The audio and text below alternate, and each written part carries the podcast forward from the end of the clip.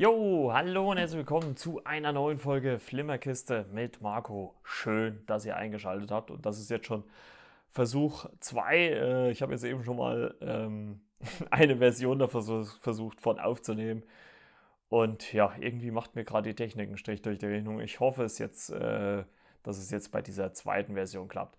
Ja, willkommen zu einer neuen Folge und ähm, es freut mich, dass ihr wieder mit am Start seid. Äh, mir ist in der letzten Folge schon aufgefallen, dass ich, als ich die mir dann nochmal nachgehört habe, dass ich ganz vergessen habe, darüber zu sprechen, was ich aktuell gucke. In der letzten Folge wäre es der Lehrer gewesen, aber dazu kann ich nochmal ein andermal drauf eingehen. Ähm, diese Woche schaue ich momentan die Serie Diebische Elstern auf Netflix, beziehungsweise äh, im Original heißen sie Trinkets. Darin geht es um drei Mädchen, die ja, wie soll man sagen, die äh, durch gewisse Schicksale miteinander verbunden werden, sich in einer Therapiegruppe, die sich mit dem Thema äh, Diebstahl, also Klauen beschäftigt, deswegen auch diebische Elstern, ähm, treffen, kennenlernen und ja gemeinsam irgendwelche ja, Kleinigkeiten, diesen, diesen Kick des äh, Diebstahls suchen und äh, damit äh, so ein bisschen verbunden sind. Es ist natürlich nicht das Einzige, es gibt dann noch so Liebeleien im Hintergrund ähm, und so weiter und so fort. Ich denke mal, da kann ich dann vielleicht ein bisschen mehr dann in der nächsten Woche drauf eingehen, in der nächsten Folge. Ähm, weil dann habe ich die Serie auch durchgeguckt. Ist relativ kurz, es gibt nur zwei Staffeln. Die zweite ist jetzt erst äh, vor kurzem erschienen. Es sind auch immer nur sechs Folgen, also nicht äh, viel, was man dazu ja äh, sehen muss. Und ja, dann kommen wir mal zum News-Part für diese Woche. Und ähm, wer sich natürlich ein bisschen ausgiebiger mit Filmen und Serien beschäftigt, der hat es ja schon mitgekriegt. Ja, Marvel musste einiges verschieben, beziehungsweise Disney, was, äh, was das angeht. Ja, Black Widow ist verschoben worden, letztendlich jetzt auf den Mai 2021. Das muss man alles natürlich noch in Anführungszeichen sehen, weil wir ja nicht wissen, wie der Mai 2021 aussehen wird. Ich hoffe natürlich, dass wir dann alle ja etwas besser durch die Welt oder auch einfach gesünder und normaler wieder durch die Welt laufen können. Das wäre natürlich schön. Ja, äh, um ein mehr als ein Jahr verschoben letzt, äh, letztendlich. Ich hoffe aber, dass der Termin dann halt ähm, bestehen bleibt. Ich habe immer noch ja, Sorge, was das angeht, dass äh, ja, James Bond auch noch verschoben wird. Bis jetzt hält er noch die Fahnen hoch im November. Ähm, ich bin mal noch so 50-50 optimistisch, obwohl ich auch so ein bisschen schon mit rechne, dass der Film ähm, jetzt dieses Jahr auch nicht mehr in die Kinos kommen wird. Warten wir es ganz einfach ab. Ähm, aufgrund dessen ist natürlich auch, äh, was heißt natürlich auch, aber ist auch die Serie Falcon and the Winter Soldier erst auf 2021 verschoben worden. Ich will mal sagen, damit habe ich schon mehr gerechnet, weil die Dreharbeiten ja jetzt lange Zeit ähm, stillgelegt waren und ähm, ich den Protagonisten, also Anthony Mackie und Sebastian Stan auf Instagram folge und man hat nichts von denen gesehen. Also habe ich mir schon fast gedacht, naja gut, ähm, da wird es jetzt dieses Jahr wohl nichts mehr damit werden. Und ähm, dafür kommt eine andere Serie und da gucken wir uns gleich ja noch ähm, den Trailer dazu an. Äh, WandaVision kommt dieses Jahr noch auf Disney Plus. Ich glaube, damit hat keiner so wirklich gerechnet. Ähm, ja, im Dezember soll es äh, soweit sein, exklu exklusiv natürlich auf ähm, Disney Plus. Und ähm, da gucken wir uns gleich noch den Trailer an und da bin ich wirklich sehr gespannt drauf. Obwohl ich mal sagen würde, wir können uns ja eigentlich auch gleich angucken. Ich kann ja mit den zwei Gerüchten, ähm, die es äh, gab, da können wir ja noch äh, später nochmal eingehen. Marvel Studios, schwarz-weiß. Also ich denke mal, es wird definitiv so, zumindest zeitweise in so einem 60er-Setting spielen. Das ist jetzt unser Zuhause. Ich will, dass wir da reinpassen. Oh, das wird so richtig. Von wo sind Sie hergezogen? Seit wann sind Sie verheiratet? Und wieso haben Sie noch keine Kinder? Unsere Geschichte. Ich glaube, meine Frau wollte Das ist doch die Mutter aus äh, den wilden 70er, oder? Wann geheiratet? Verdammt, wieso? Oh, Schluss damit. Schluss damit. Schluss damit. Schluss damit. Passiert das alles wirklich?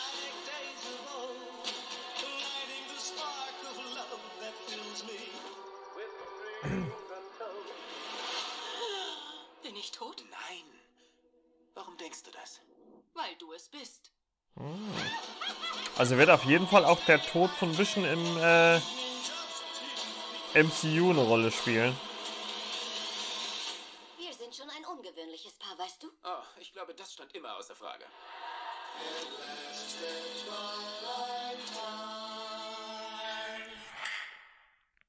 Also da bin ich ja wirklich mal gespannt, wie die ähm, Serie so sein wird und wie sie die, ja, ich sag mal, ganzen ähm, Geschehnisse aus dem MCU aufgreift.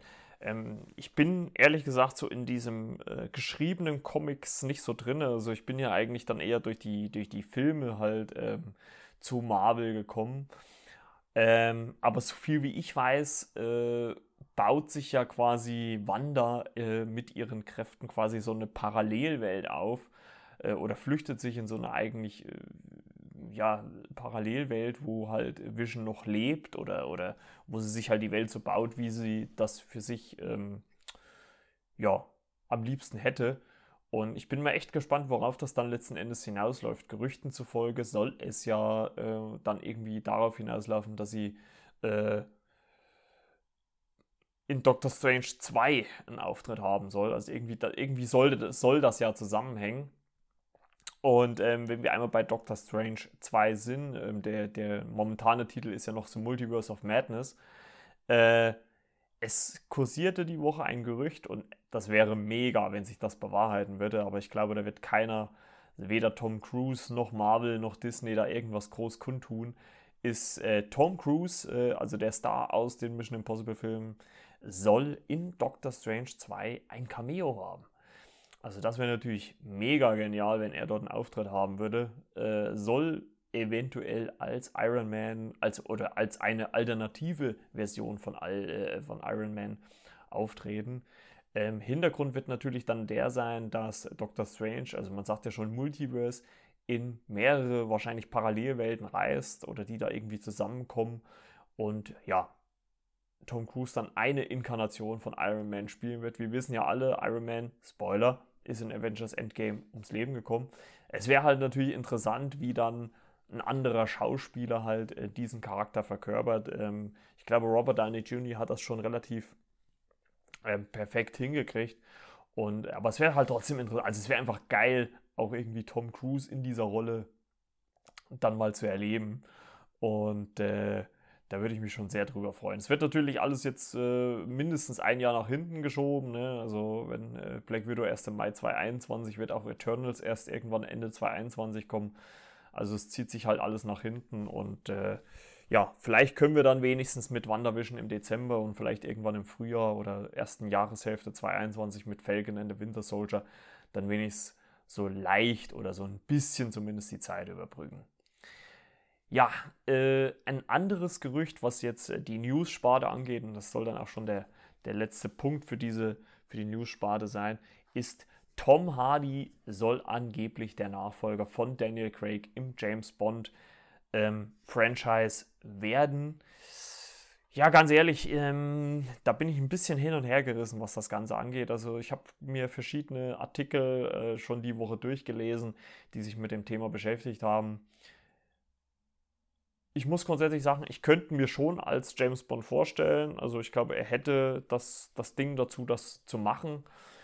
Ähm, die Frage ist natürlich nur, ob er das will, weil ähm, Tom Hardy hat natürlich in den letzten Jahren eine sehr bunte Mischung an, würde ich mal sagen, Filmen ähm, gemacht oder auch Serien gemacht. Da ist er ja auch recht aktiv. Und wenn er jetzt so ein Franchise wie James Bond machen würde, könnte er natürlich viele andere Sachen nicht mehr machen. Ne? Klar, wenn dann, wenn du alle zwei Jahre oder drei Jahre einen James Bond-Film machst, dann bleibt da zwischendrin nicht mehr so viel Zeit.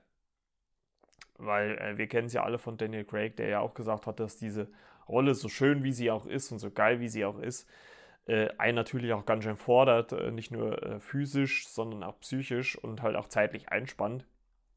Und das will ja vielleicht dann nicht unbedingt jeder Schauspieler. Und ob das so Tom Hardy machen würde, kann ich mir gar nicht so vorstellen. Also ich glaube auch eher, dass der Name vielleicht auch schon ein bisschen zu bekannt ist, ähm, um ihm diese Rolle zu geben, weil äh, Daniel Craig war zwar wahrscheinlich so den Briten schon ein Begriff, aber so weltweit oder zumindest in Europa weltweit war er jetzt nicht so wirklich bekannt. Er war zwar schon äh, in Tomb Raider, äh, war er ja schon zu sehen, oder auch in Layer Cake, aber ähm, das waren jetzt keine Filme, die jetzt so einer richtig großen, breiten Masse äh, zugänglich waren. Deswegen bin ich da alles ein bisschen vorsichtig, was äh, Tom Hardy und das Gerücht um ihn ähm, angeht. Äh, lassen wir uns mal überraschen. Ich, meine Vermutung ist eher, dass es jemand wird, den wir ähm, nicht so wirklich auf dem Schirm hatten oder haben. Und momentan muss man ja noch ganz ehrlich sagen, hat man ja auch noch Zeit. Ne? Also wenn jetzt der Start bleibt, hat man mindestens bis nach November Zeit. Also ich denke, wenn man dann irgendwann im Frühjahr 2021 damit rauskommt, wird es auch noch reichen. Und wenn man den Kinostart von äh, Keine Zeit zu sterben nochmal nach hinten schiebt, hat man ja noch mehr Zeit, das Ganze offen zu lassen. Und ich glaube, es wäre auch sinnig, zumindest bis nach die Premiere oder bis nach der Premiere von Keine Zeit zu sterben zu warten, äh, um dazu was zu sagen. Es kann natürlich auch sein, was ich mir das fällt mir jetzt gerade mal so als Gedankenspiel ein, was ich mir vielleicht gut vorstellen könnte, dass man vielleicht die Auflösung sogar im Film selber schon bekommt. Das wäre natürlich, das wäre ja auch mal ein komplett anderer Ansatz, ne? Weil sonst hat man ja immer dann diese, diesen neuen, diesen neue, diese neue Rolle, diesen neuen Charakter, oder was heißt nicht neuen Charakter, aber diesen neuen Schauspieler einfach so für gegeben hingenommen. Aber wie geil wäre es, wenn Daniel Craig als 007 irgendwie ja, keine Ahnung, irgendwie so eine Art Staffelübergabe macht und halt schon an den nächsten weitergibt. Und der dann halt am Ende von Keine Zeit zu sterben schon so einen kleinen, ich sage mal, Teaser quasi hat auf sich selbst in, in, in der nächsten Rolle. Und das würde natürlich auch mega geil, wenn es Tom Hardy wäre. Also muss man auch dazu sagen. Also würde mich schon irgendwie sehr geil freuen. Aber es wäre mal ein geiler Ansatz. So hätte man einen fließenden Übergang, könnte sagen, okay, weil 007 ist ja keine, ist ja in dem Sinne keine Person. Also James Bond ist natürlich ist halt eine Figur, eine, eine Rolle, die man spielt in, in, diesem Agenten-Franchise. Und ähm, ich könnte mir auch durchaus äh, Lashana Lynch, die ja ähm, äh, jetzt in keiner Zeit zu sterben quasi so den Gegenpart zu James Bond spielt, ähm, oder, oder, Nebenpart, muss man ja sagen, äh, könnte ich mir auch gut vorstellen. Ich hätte auch kein Problem damit, mal einen weiblichen James Bond zu haben, weil ich glaube, das, was man bis jetzt im Trailer gesehen hat, kann sie das recht gut wiedergeben. Es gibt jetzt auch so ein ähm, kurzen Spot äh, von, ich glaube, Nokia oder was es war, wo sie auch eine Rolle spielt. Gut, das ist natürlich dann äh, productionmäßig nicht ganz auf dem Level des Films, aber trotzdem äh, kann man sich das gerne mal angucken. Also deswegen, also ich bin aber wirklich sehr gespannt, ähm, wie es da ähm, weitergeht und äh, es wäre natürlich mega geil, wenn da so ein Teaser am Ende kommt. Ne? Und wenn man halt irgendwie nur äh, so eine Silhouette sieht oder irgendwie sowas. Ne? Also nicht, noch nicht ganz, aber äh, wo sich halt jeder so seine eigenen Gedanken machen kann. Das wäre schon mega nice. So, und ich würde mal sagen, ich äh, komme jetzt zur ersten oder eigentlich ja schon zur zweiten äh, Besprechung von äh, äh, den Filmen, die ich heute auf dem Schirm habe. Und das ist einmal Widows, tödliche Witwen. Der Film ist von 2018 ist inszeniert äh, von äh, Steve McQueen. Ähm, ich musste die ganze Zeit an den Fahrer aus Bullet äh, denken, aber der ist das ja gar nicht. Das ist ja ein äh, Steve McQueen. Der Regisseur ist ja ein äh, farbiger Regisseur, der ja mit Widows tödliche Witwen, äh, Witwen einen ja schönen klassischen Thriller inszeniert hat. Worum geht's? Eine Gruppe von Männern, angeführt von Liam Neeson, ähm, raubt einen, äh, ja, ich weiß gar nicht, ob man Gangster sagen kann, aber zumindest äh, einen, einen, einen teilweise korrupten, ähm, farbigen äh, Bürger aus, äh, klauen dem äh, mehrere Millionen und äh, kommen dabei ums Leben. Die hinterlassenen Witwen, angeführt oder gespielt unter anderem von äh, Viola Davis, die spielt Veronica, Elizabeth Debicki spielt Alice und Linda wird gespielt von Michelle Rodriguez. Ähm, Viola Davis kennen wir aus The Suicide Squad, Alice äh, kennen wir aus, äh, oder beziehungsweise Elizabeth Debicki kennt man als diese goldene Person aus äh, Guardians of the Galaxy 2 und Linda äh, wird gespielt von Michelle Rodriguez, die man aus äh, ja, Fast and Furious kennt. Ne? Da ist sie ja äh, schon seit Jahren, seit fast zwei Jahrzehnten zu sehen. Und äh, ja, die spielen äh, die ja, hinterbliebenen Witwen. Eines Tages wird äh, Veronica von einem, äh, ja, ich weiß gar nicht, ob man es Gangster, wie gesagt, nennen kann, aber auf, auf jeden Fall auf einen äh, korrupten äh, Stadtratsinteressenten aufgesucht, der sie unter Druck setzt und sagt, hier, auch wenn du nicht wusstest, was dein Mann tut, ähm, schuldest du mir das Geld und ich will diese 2 Millionen Dollar wieder zurückhaben. Daraufhin trommelt Veronica Linda und Alice zusammen und offenbart ihr diesen Plan, den ihr verstorbene Mann hinterlassen hat. Denn er hat ihr in einem Schließfach ein Buch hinterlassen über seinen nächsten Coup, ganz detailliert aufgeschlüsselt, ähm, weil, ähm, sein, also weil er als Verbrecher immer so einer war, der alles sehr oldschool gemacht hat, also alles aufgeschrieben hat, alles sehr handschriftlich. Und diese drei Frauen schließen sich dann zusammen, um zu sagen, okay, wir machen das, wir besorgen diesen äh, Stadtratsaspiranten seine 2 Millionen Dollar und die restlichen drei teilen wir unter uns auf. Unterdessen ähm, geraten sowohl dieser äh, äh, schwarze und ähm, Colin Farrell aneinander, die beide um dieselbe Stadtratsposition buhlen. Also die quasi im selben Bezirk äh, irgendwie, ich weiß nicht, wie man das nennen kann, äh, Bezirksleiter werden wollen, also darüber über ihren Bezirk quasi Macht ausüben wollen und ähm, geraten so ein bisschen aneinander. Ähm, Colin Farrell, weil er halt auch ein bisschen so unter Druck gesetzt wird äh, von seinem Vater, gespielt von Robert Duval und ähm, wo es halt einfach darum geht, die Macht in diesem Bezirk abzustecken und die seit Jahrzehnten schon in weiser Hand war und jetzt endlich wollen auch mal die farbigen Mitmenschen selber an die Macht kommen, was äh, ja dieser Robert Duvall Charakter, der ein ehemaliger Bezirksleiter war, äh, verhindern will und daraufhin seinen Sohn ins Rennen gespielt, äh, Rennen äh, schickt, gespielt von Colin Farrell, der allerdings den Weg des Vaters nicht so ganz mitgehen will.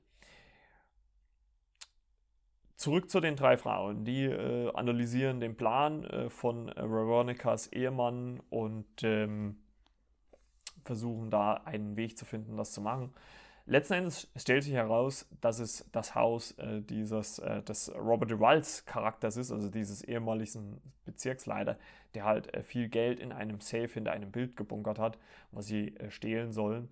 Und im Laufe des Films stellt sich halt auch heraus, ähm, ich glaube, da muss ich jetzt eine kleine Spoilerwarnung geben, dass äh, der Liam Neeson-Charakter gar nicht äh, verstorben ist. Also es wird dann auch in Rückblenden erzählt, was dazu geführt hat. Denn, Spoiler, Spoiler, es stellt sich heraus, dass er mit Colin Farrells Charakter zusammengearbeitet hat. Dass sie quasi irgendwie an das Geld gehen wollten, äh, kommen wollten, um halt äh, diesen, ja, schwarzen Repräsentanten, der eigentlich auch an, in, in den Bezirk an die Macht kommt, zu schwächen, ihnen äh, keine Chance zu geben, äh, dort an die Macht zu kommen, ihnen einfach die Mittel quasi wegzunehmen. Und äh, das ist alles. Das ist eigentlich so der einzigste Grund, äh, warum diese ganze Geschichte sich so dreht.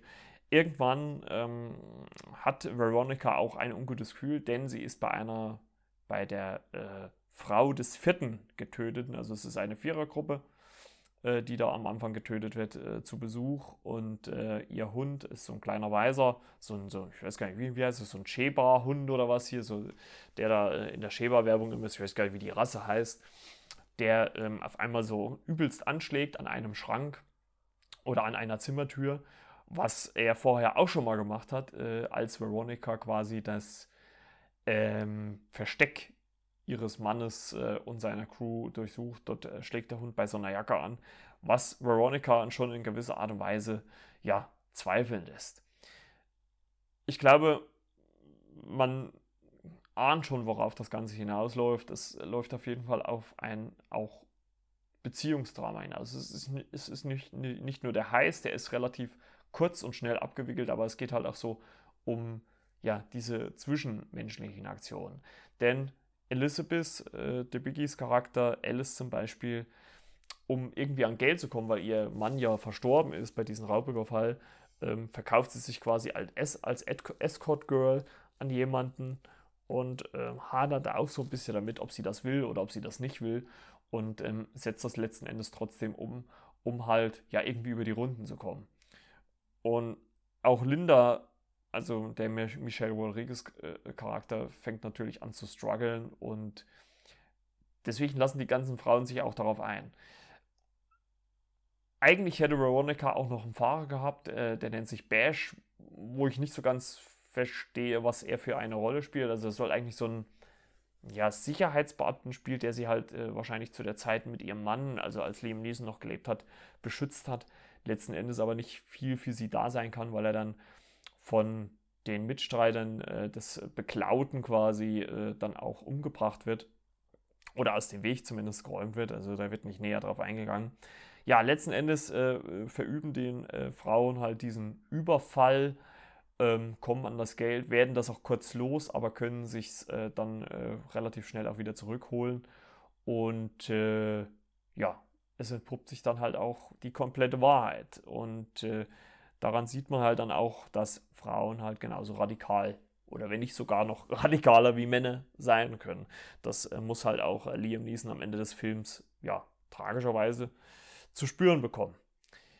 Ich muss sagen, das ist wirklich mal ein schöner, schnörkelloser Thriller, der nicht viel durcheinanderwirbelt. Es gibt zwei, drei Handlungsstränge, die schön parallel laufen, die gut, wie ich finde, ineinander gewoben werden, die am Ende auch eine Auflösung haben, die gut zueinander kommen. Ich finde die Darsteller top, Viola Davis, Elizabeth Debicki vor allem auch mal, die, wie gesagt, die kenne ich ja nur als diese Goldelse aus den äh, Guardians of the Galaxy Filmen.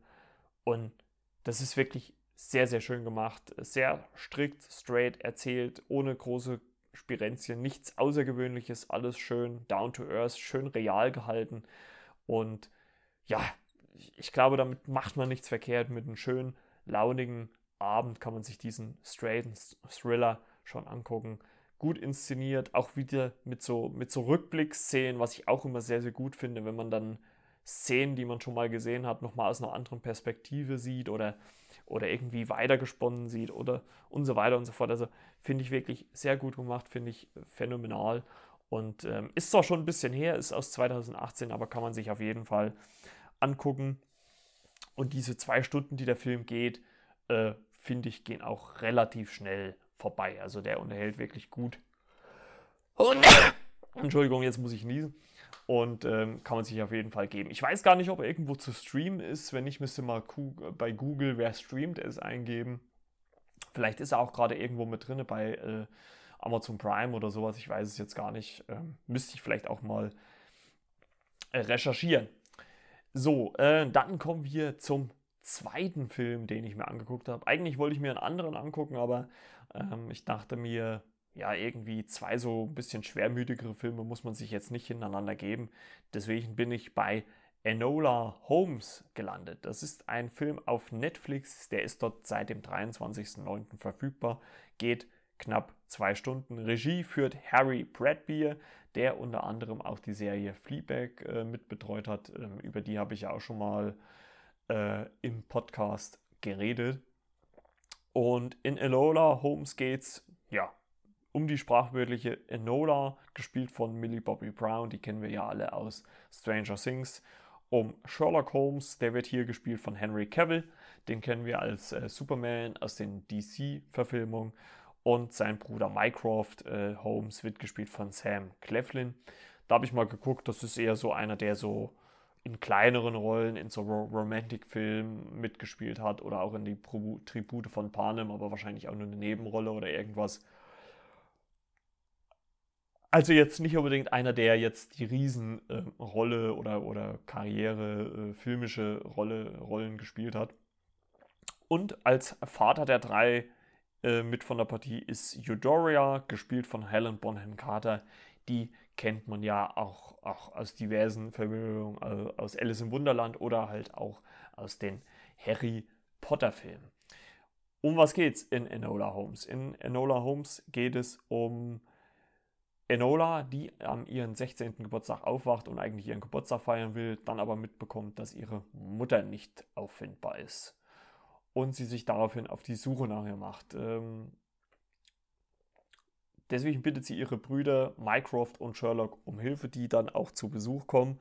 Äh, Mycroft möchte allerdings Enola, weil die halt die ganzen Jahre von ihrer Mutter aufgezogen worden ist, lieber in eine ja, Anstalt ist es nicht, aber in so eine, in so eine Erziehungsanstalt äh, oder ja, jetzt sage ich ja doch Anstalt schicken, um sie halt äh, für das damalige Zeitalter so zu züchtigen. Da ist ja, damals war ja in den 1880er Jahren war das äh, Frauenbild ja alles noch ein bisschen anders gezeichnet wie heutzutage. Und ähm, das ist eher so sein, sein Anliegen, äh, weil er halt auch so die Verantwortung für sie und für das Haus hat. Äh, Sherlock würde ihr gerne helfen, kann das aber nicht und darum beschließt Enola zu fliehen und ihre Mutter zu suchen. Auf dem Weg nach London trifft sie im Zug einen ja, adligen Sohn einer großen Dynastiefamilie, die unter anderem auch für eine Abstimmung im Repräsentantenhaus äh, verantwortlich ist, um halt dieses ganze Frauenbild zu ähm, revolutionieren, also ein neues Zeitalter für die Frauen in der damaligen Zeit einzuläuten. Und äh, ja, dieser Sohn soll in der weiteren Geschichte auch noch eine gewisse Rolle spielen. Auf jeden Fall landet äh, Enola irgendwann in London, lernt ehemalige Weggefährten ihrer äh, Mutter kennen und ähm, lernt auch neue Leute kennen. Allerdings auch Widersacher kennen, die versuchen sie zu töten. Und äh, ja, sie kommt halt so Step by Step, Step ihrer Mutter auf die Spur, was sie denn so vorhat und äh, was das Ganze soll. Ähm, sowohl als auch äh, Sherlock äh, und auch Mycroft ihr auf dem Fersen sind. Mycroft äh, schickt ihr zum Beispiel Lestrade, das ist ja der Polizeikapitän von London, ähm, auf die Fersen und auch Sherlock macht sich auf die Suche nach seiner kleinen Schwester. Letzten Endes läuft es auf, ähm, sage ich mal, zwei parallele Stränge hinaus. Einmal, dass Enola natürlich ihre Mutter sucht und äh, was der Grund ihres Verschwindens ist. Und der zweite äh, Erzählstrang ist quasi ähm, dieser Junge, den sie im Zug trifft, der halt im weitesten Sinne was mit dieser Abstimmung zu tun hat. Denn ähm, da stellt sich halt ein gewisser Grund heraus, warum ähm, er ja von seiner Mutter flüchtet, beziehungsweise auch von seiner Oma flüchtet, weil sie letzten Endes hinter einem ja, gewissen Komplott steckt, um dieses ja, neue Gesetz für diese Frauen ähm, ja, verhindern zu wollen. Und äh, darum muss Enola ihm davor beschützen. Das Besondere, was ich finde auch an dem Film, ist, dass äh, Millie Bobby Brown quasi die vierte Wand bricht. Also sie spricht quasi zum Zuschauer direkt und ähm, auch auf eine sehr lockeren Art. Zwar schon so für die damalige Zeit, finde ich, angemessen, aber schon so auf die damalige, äh, äh, aber schon ein bisschen moderner. Oder überhaupt auch die ganze Bild- und Erzählsprache finde ich relativ äh, pfiffig inszeniert. Also Harry Bradbeer, der ähm, Regisseur, hat das wirklich richtig gut umgesetzt. Es macht wirklich Spaß, ähm, Enola beim Kombinieren, beim Rätsellösen zuzugucken. Oder wie sie halt auch so ein Versteckspiel mit ihren Brüdern spielt, äh, um ihnen äh, nicht ähm, ja, in die Arme zu laufen. Also das finde ich wirklich sehr gut gemacht. Es ist eine Prise Humor mit dabei. Ist natürlich alles so ein bisschen eher britisch gehalten. Ich glaube, das ist dann so ein bisschen Geschmackssache. Aber ich mag ja diesen Humor eigentlich. Und ähm, das, es gibt schon wirklich gute und äh, schöne Anleihen. Es ist halt auch mal schön, muss ich sagen, Millie Bobby Brown mal auch in einer, einer anderen Rolle zu sehen, außer als Elfie in Stranger Things. Oder auch ähm, Henry Cavill als Sherlock Holmes macht für mich eine gute Figur. Ähm, also könnte das durchaus, glaube ich, auch sogar noch mal weiterspielen. Man muss natürlich vielleicht auch so ein bisschen sagen, dass im Fokus natürlich schon Enola steht, also sowohl ihre Mutter ähm, ist da eher nur so, also ihre Mutter ist definitiv nur eine Rahmenfigur, die kurz am Anfang des Films und am Ende auftaucht. Ähm, äh, Henry Cavill und Sam Cleveland als äh, Sherlock und Mycroft Holmes haben da schon ein bisschen mehr Leinwandzeit. Äh, dienen allerdings auch nur so ein bisschen als Leitfaden, um Enola immer mal wieder in die Geschicke in London einzubinden. Letzten Endes eine tolle Ausstattung, toll gefilmt, ähm, wie ich finde, ähm, für so einen Film. Sicher ist es jetzt kein High-Class Hollywood-Film, also da kommt der Film wahrscheinlich nicht ganz dran, aber ich fand den Film gut unterhalten, den Witz gut unterhalten und ähm, auch gut gemacht. Es gibt zum Beispiel am Anfang diese Szene mit, dem, mit einem Zug, als sie diesen Jungen kennenlernen die mich sofort irgendwie an Harry Potter erinnert hat. Also man merkt das halt dann auch gleich, wenn das in dem ja, britischen, äh, äh, in der britischen Gegend äh, gedreht wird, dass das alles äh, ja, sehr auf, auf, britisch halt getrimmt ist. Und Harry Bradbeer hat halt auch eine schöne, lockere Art gefunden, diese Geschichte, diesen Film zu erzählen. Und ähm, es hat mir wirklich Spaß gemacht, den zu gucken. Und kann ich nur empfehlen, wer eh ein Netflix-Abo hat, der ist, da ist er ja eh umsonst, der sollte auf jeden Fall mal reingucken. Und ähm, sich das Ganze mal zur Gemüte führen. So, und der zweite Versuch ist jetzt hoffentlich im Kasten, deswegen äh, verzeiht mir bitte auch ein bisschen so mein schnelles Reden gegen Ende. Äh, nächste Woche eventuell ein Gast am Start, also lasst euch da vielleicht überraschen, das würde mich freuen, wenn das klappt.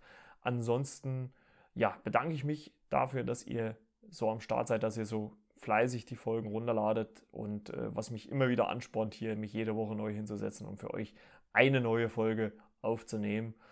Und ja, bewertet eventuell den Podcast bei iTunes, wenn ihr mögt. Wenn nicht, ist es auch okay. Ansonsten würde ich sagen, guckt Filme, guckt Serien, unterhaltet euch gut. Jetzt, wo das Wetter eh alles ein bisschen schlechter wird, äh, kann man sich auch mal schön auf die Couch mummeln und äh, mal Netflix oder Amazon oder Disney oder welchen Streamingdienst auch immer durchbingen und mal gucken, was es da alles so zu sehen gibt.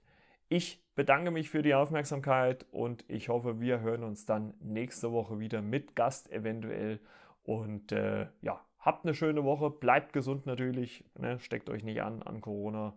Zieht euch warm an, es wird nass kalt und äh, ja. Ansonsten bedanke ich mich nochmal fürs Zuhören und äh, am Ende oder wie sagt äh, Felix Groß immer beim Einfach mal Lupen Podcast, besser wird's nicht. In diesem Sinne, bis denn. Ciao, ciao, euer Margot von der Flimmerkiste.